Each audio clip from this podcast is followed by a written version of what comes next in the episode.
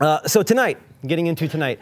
So I've been asked to do part two of this series on the statements that Jesus has made that are, are that are kind of rather hard to understand. You, you, hear them, you think, huh? That doesn't sound like this loving and, and sacrificial Jesus that, that I know and, and follow. And, and there's times when Jesus makes these statements that are, that are really difficult. Um, but what we discover is when, is when we take the lid off the statements that Jesus makes and you remove our like 2023 worldview kind of lens and you begin to read, you know, when you read the Bible and, and explore what Jesus is saying, you actually discover that he's not being extreme or hard to understand. What you, what you discover is that he's actually calling people to a much higher standard of what it means to be Christian. This is what Jesus is doing. So tonight I want to look at a story in Luke 9. Last week, David also spoke from Luke 9. We're going to be looking a little bit further now in the same conversation. And in many ways, this is part two to what David shared last week. So I think this will work out really well. I want to get into it, but first I want to pray, and then we're going to dive into how do we stop making excuses? So why don't you pray with me, and then we'll dive in. God, I am so I'm so excited for this, this time tonight to, to get to be with friends, to get to look at what you said and, and the calling that you have given us as Christians to live a life that is radically different than the world around us. Lord Jesus, I pray that tonight, Lord, that you would call us to a new standard, a standard that refuses to make excuses. Lord, that we would live and breathe and walk the way that you want us to do. So, Jesus, we pray for our time tonight. Help us, Lord, to set aside any distractions, any homeworks, any, anything else in our mind right now. God, just help us to set it aside for the next 20 or so minutes. And, and Lord, I pray that your spirit in this room would speak to us, that you would call us forward, and that you would equip us to live the life that you are asking us to live. We pray this in the name of Jesus. Amen. All right. In Luke 9, again, at the end of the chapter, Luke 9, 57 through 62, Jesus has three conversations. He has three interactions with three different people. And, and the context and the setup is, is, is kind of the same for each person. Um, Jesus is essentially calling them to follow him. However, each of their responses is different and their excuse is different to his invitation. So I want to read this section of scripture to you, and then I'm going to kind of explain these different uh, interactions that Jesus had. So starting in verse 57, it says, As they were going along the road, someone said to him, I will follow you wherever you go. And Jesus said to him, The foxes have holes, and the birds of the air have nests, but the Son of Man has nowhere to lay his head. Now to another he said, Follow me. But he, but he said, Lord, let me first go and, and bury my father. And Jesus said to him, Leave the dead to bury their own dead. But as for you, go and proclaim the kingdom of God. Yet another said, I will follow you, Lord, but, but first let me say farewell to those at my home. And Jesus says to him, No one who puts his hand to the plow and looks back is fit for the kingdom of God. Three interactions each with a different reason and excuse. And at first glance, it, seems like Jesus is being a bit harsh with them, but like I said, I want to take a look at these and the excuses behind each of their requests. And I want to give you, uh, what I want to do tonight is I want to give you the excuse briefly but then what I want to do is I want to give you three ways that we can reorient ourselves to what Jesus is asking of us and his followers. So I'm going to introduce to you what these three uh, interactions were and what their excuses were. But then I'm going to spend the bulk of our time tonight kind of talking about how do we reorient ourselves. So let's look at interaction number one. The first interaction is misguided expectations. This is what we see here is we see a misguided expectation. Again, I want to read that, that first interaction with you. It says that someone said to him, I will follow you wherever you go. And Jesus said to him, The foxes have holes and the birds of the air have nests, but the Son of Man has nowhere to lay his head. See, the first potential follower he assumes that Jesus is coming in on the scene as like a super rabbi. He's like a superstar. He's going to get to enjoy the luxuries of the best hotels. He's going to be, uh, you know, good to have to experience the best foods. He's, he's the one who has been promised to come that's going to overthrow the rule and oppression of the Roman government. This is the expectation that this man has. Essentially, what this guy is saying here is he says, Hey, I want to get in, in on this movement now. I want to get in on some of this action so that I can have the kickbacks later. And maybe even at some point, I'll be someone important. This guy had mis- misguided expectations. And the reason we know that is by the way that Jesus responds to him. See, how does Jesus respond to him? He says, Look, you have this all wrong.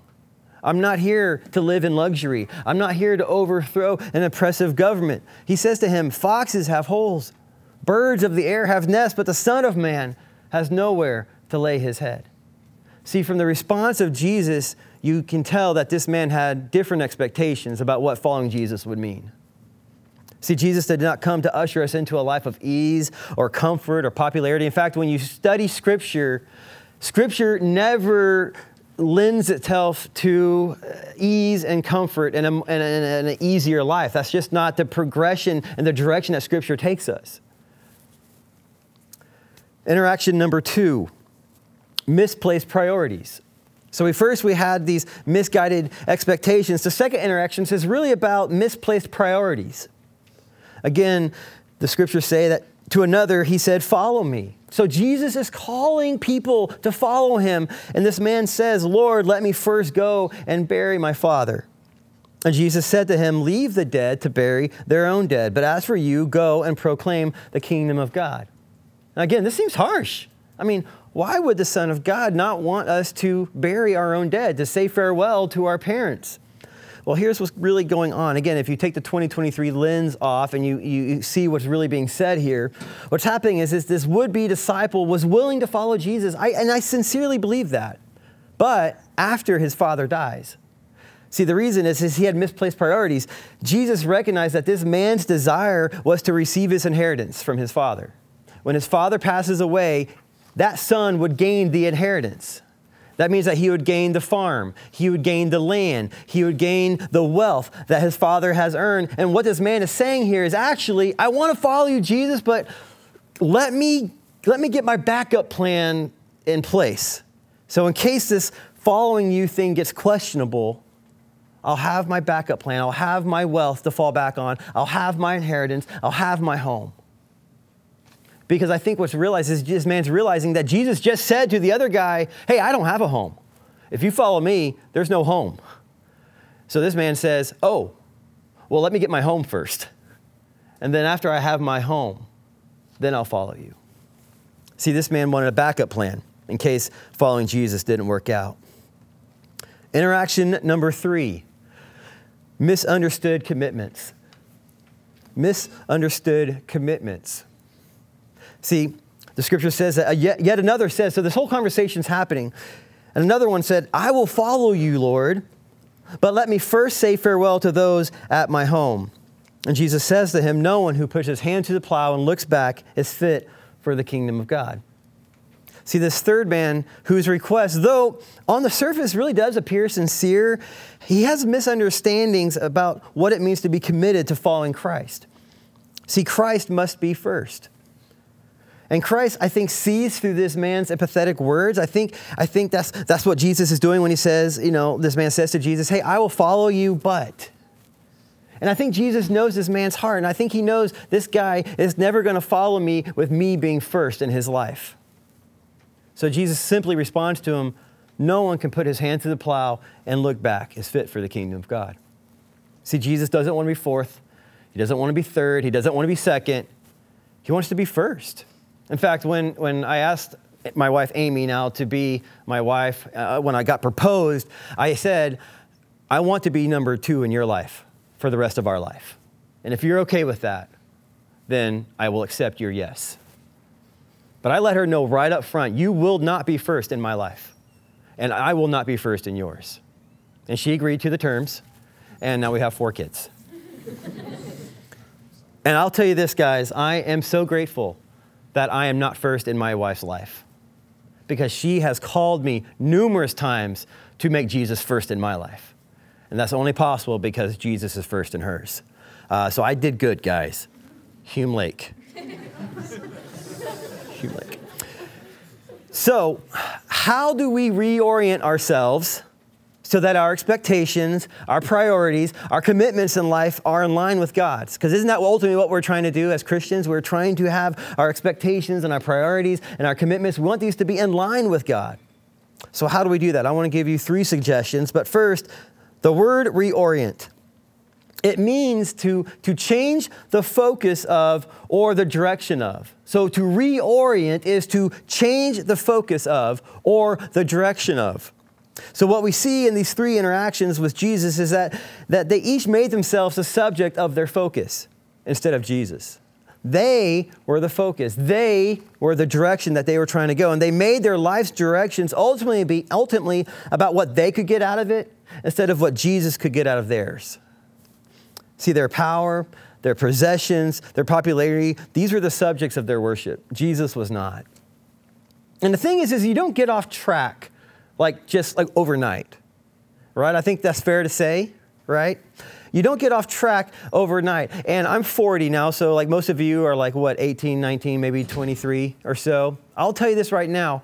There are so many of my friends in college that are not walking with Jesus today. Not because they didn't love Jesus in college, not because they weren't making disciples in college, not because they weren't going to spring break in college. They just got one degree off in college.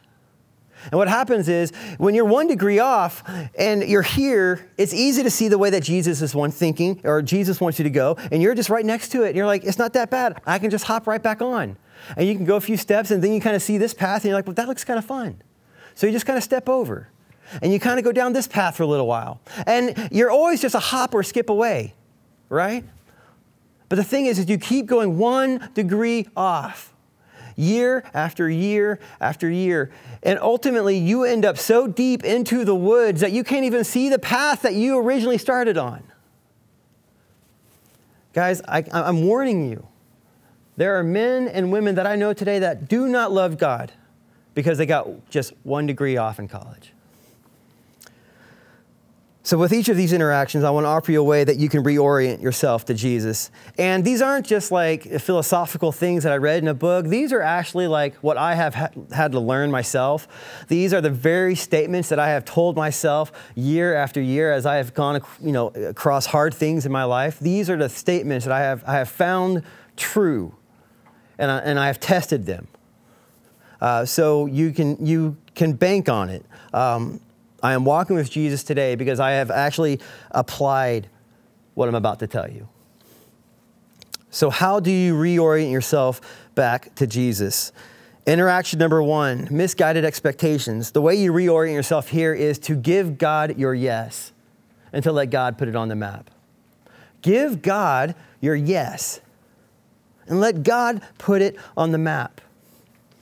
See, give God your yes. Get, let God put on map. Often, I'm willing to give God my yes as long as I get to have some say in where it gets placed. Does anyone else track with me? You're like, God, I will follow you. Can I please, can it please be her? God, I will follow you. Can it, can it please be that job? God, I'll follow you. Can it please be that paycheck? God, I will follow you, but it, can, it, can it please be that award? And you want to have some say on where the yes gets placed on the map of your life. But here's the thing about expectations God's saying, Look, I I have things under control. I am the God who created the universe. I actually hold the entire universe in place. I actually keep it functioning. And I have more knowledge and insight into what is best for your life than you do. See, what giving God your yes is all about is dying to yourself. That's what it means to give God your yes and to let God put it on a map, is to actually die to yourself. And it sounds strange. I get that. In order to, for one to truly live, one must truly die. That sounds odd. That doesn't sound like a very popular statement to say. But this is really interesting is God actually put in place a picture for us of this exact event happening every single day in our life in the natural world. See, the first step in the life of every tree and plant and flower and vegetable, every first step starts with a step not of living, but a step of dying. You see, you have a seed. And in order for a seed to begin to grow, the seed itself actually has to die. The seed itself actually has to completely be drained of all of its resources and die so that the shell can crack open. So that nutrients from the ground and from the earth can then flood into what is now a dead seed so that life can begin to grow from within. That's actually how every plant happens. And God has literally covered the earth with multitudes of trees, plants, and flowers to remind us every single day that real life begins when we die to ourselves, when we invite God into our life. That's when life begins. 2 Corinthians 5:15 it says that he died for all that those live uh, so that those who live might no longer live for themselves but for him who died for their sake and was raised. The Apostle Paul says it this way in 1 Corinthians 15 31. The Apostle Paul says, I protest, brothers, by my pride in you, which I have in Christ Jesus our Lord, that I die every day. This is the Apostle Paul, known as probably the like the superstar of Christianity other than Jesus. Like most people have heard of Apostle Paul. And here Paul is saying, he's like, look, guys, I die every single day. So the question is, what are you dying to? Are you dying to that inner desire to have the final say? Are you willing to die to yourself that Christ can live? Psalms 37 4, one of my life scriptures says, To delight in the Lord, and he will give you your heart's desires. And now we always love the back half of that verse, right? God will give me my heart's desires. The reality is, is that to delight yourself comes first. And that's interesting, that word delight in the, the original language was as Hebrew. It carries the idea that you are moldable, that you are shapeable. To be delighted in Christ, to be delighted in God is to, is to actually be shapeable by God, as if someone is molding you, He's shaping you like clay. So eh, the idea of this scripture is, is to let God shape you, to shape your desires, to shape your heart. And then, as God shapes you into what He wants you to be, then He gives you the desires of your heart because you have been shaped and molded to the very things that He desires. Jesus tells us in Matthew 6 33 to seek the kingdom of God above all else. Live righteously, that means live the right way, and He will give you everything you need. See, the temptation about expectations is if I don't look out for myself, if I don't try to have some say on where my yes goes on the map, no one else will. And God very clearly says, Seek me above all else. Die to yourself, live for me, and you will actually find that I have given you absolutely everything that you need. The reality is that you are always giving your yes to someone or to something. The question is who or what you are giving that yes to. You are always giving your yes moment by moment, every single day, to someone or to something. The question is who or what you're giving that yes to. I want to encourage you guys to give your yes to God and let God put it on the map of your life. Interaction number two, okay? With your misplaced priorities, have no plan B. I have to tell myself over and over in my life there is no plan B. See, the issue with our second guy is that he wanted to guarantee his inheritance. He wanted to bury his father, thereby sealing his financial future. He wanted to make sure that his plan B was in place in, in case plan A began to get questionable or a little rowdy. And it's not that this guy didn't love Jesus. I, I really actually and sincerely believe that he did. I think he really had a desire to love Christ and to follow God. You see, it's not a question about whether he loved God. It's a question of what he loved more. And this is going to be a question you're going to find yourself every single day. It's not that I don't love Jesus, it's just what do I love a little bit more than Jesus? And there's nothing wrong with having priorities. Priorities are important. You guys are in college, grades should be a priority, right? Sleeping, eh. My roommate and I in college actually had a test to see who could do the most one nighters, because that was smart. Our grades reflected such desire. He was an engineer. I was a music major. I had a lot less on the line. Needless to say, I won. um, the reality is, is, look, only God can sustain you. Only God can ever truly meet your needs. Like I said, there's nothing wrong with having priorities. Uh, but the Apostle Paul wrote in Galatians 2.20, and I love this verse. I have been crucified with Christ. It is no longer I who live, but Christ who lives in me. And the life I now live in the flesh, I live by faith in the Son of God who loved me and gave himself for me. See, it's no longer I who live. Christ lives in me. There's no plan B here, guys. It's Christ. Christ is my priority. Christ is first. Everything else falls into place when Christ is consistently first in my life. I want you to notice what Jesus says here about priorities.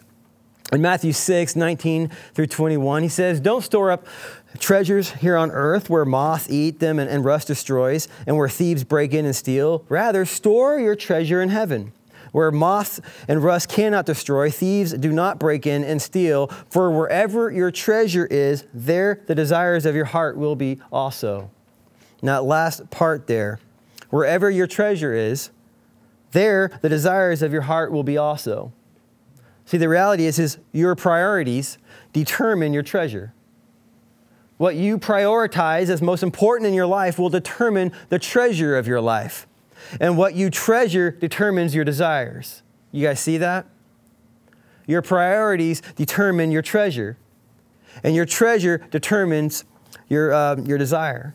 It's what you, you seek after. So if you want to desire more Jesus, make Jesus your priority. I wake up every morning right now between 5:15 and 5:30 in the morning. Not because I'm a morning person. I actually think that no one should wake up before the sun does. But I wake up at 5:15 so that I can spend time with Jesus because my children are up at 6. And if my children are going to get to experience the blessing of a father who's, who, who has a relationship with Jesus, I need Jesus first because they will test me by 6. my marriage and my family goes a lot better if I make the priority to spend time with Jesus before they get up. My wife can testify to the fact that they are bad days, and those bad days are often the days that I decide to sleep in. Interaction number three. We're wrapping up here, guys. We're, we're beginning to land the plane. With your misunderstood commitments, no more buts. You guys get that? No more buts. I want to quote a modern voice and advocate toward the more popular and worldly perspective, Sir Mix-a-Lot, says, I like big butts, and I cannot lie. well, the truth is, it's not just Sir Mix-a-Lot that likes big butts. The world, the flesh, and the devil do too. And they are going to try and butt into your commitment to Christ. Christ is going to call you to a commitment, and then almost immediately you are going to think to yourself, I want to follow Jesus, but. I want to follow Jesus, but, but first, I want to experience this. I want to follow Jesus, but first, I need to do this. I want to follow Jesus, but, but it's this, it seems just too inconvenient. I want to follow Jesus, but that's, that seems too hard. I want to follow Jesus, but that's going to cost me more than I want to, to pay. God, I want to follow Jesus, but they're going to laugh at me. I want to follow Jesus, but my professor is going to ridicule me in front of class. I want to follow Jesus, but I don't feel qualified because of my past. Has anyone experienced any of those? I have experienced all of those. I'll be honest with you. Every day that I go to work, I feel like I am not qualified to be a pastor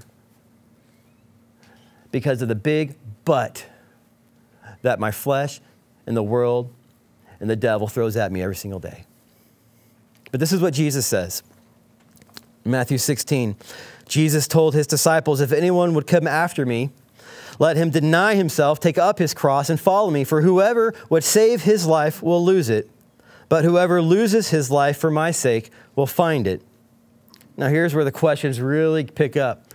For what will it profit a man if he gains the whole world and forfeits his soul? Or what shall a man give in return for his soul? Guys, there is nothing that this world can promise you or deliver on that is more precious than your soul. See, all the big butts that the flesh and the world that the devil throw at you, they have one single goal, and that is to get you to lose your life. To tempt you to believe that you will profit from something temporal and worldly rather than something that is eternal and heavenly. So I want to ask you guys, take a moment, think to yourself, how would you finish this question? And, and, and, and be honest with yourself. You don't need to share it, but be honest with yourself. Lord, I want to follow you, but. What's your answer? God, I want to follow you, but. Write that down if you need to remember it later. Jesus promises you life if you are willing to deny yourself until you lose your life for His. David shared Luke 9 23 with you last week. If anyone will come after me, let him deny himself and take up his cross daily and follow me. This is a daily choice that we have to make. The Apostle Paul said it in Acts and then in 2 Timothy. He says, But my life is worth nothing to me unless I use it for finishing the work assigned to me by the Lord Jesus, the work of telling others the good news about the wonderful grace of God. And then at the end of his life, Paul penned, I have fought the good fight. I have finished the race, and I have remained faithful. I have remained faithful. That's the statement of someone committed to Jesus. I'm about probably halfway done with my life. You are more on the front end of your life. My heart and, and, and, my desire for us in this room is that every single one of us could say, I have remained faithful to the assignment that God has given me. So, in conclusion, we began tonight looking at three interactions with three excuses. We looked at misguided expectations misplaced priorities, and misunderstood commitments. But what we, where we've ended tonight is these three responses to be able to reorient and redirect our lives back to Jesus, to give God your yes, and to let God put it on the map, to have no plan B, and to say no more buts. Jesus is first in my life, and everything else is second. How has God spoken to you tonight? Where has He challenged you? Where has He, he called you to be more committed to Him? And what excuses do you need to start stop making? What excuses are you making right now that you need to just say no more? I will no longer make that excuse. I'm going to follow Christ, whatever it demands of me. Let's pray together.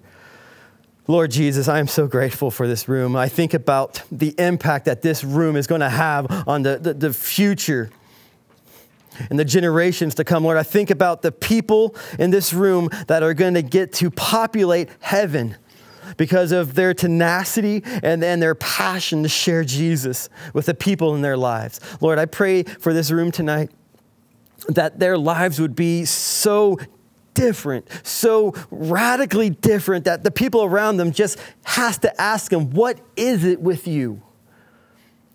And when they discovered that it's Jesus, that their lives would be transformed because of the testimony of the lives in this room. Lord, I pray for me included, no more excuses, Lord Jesus. Father, may you be our only expectation. God, may you be our only priority. And may you be our only commitment. Father, with that, Lord, you have permission to guide everything else in our life. We pray this in the name of Jesus. Amen.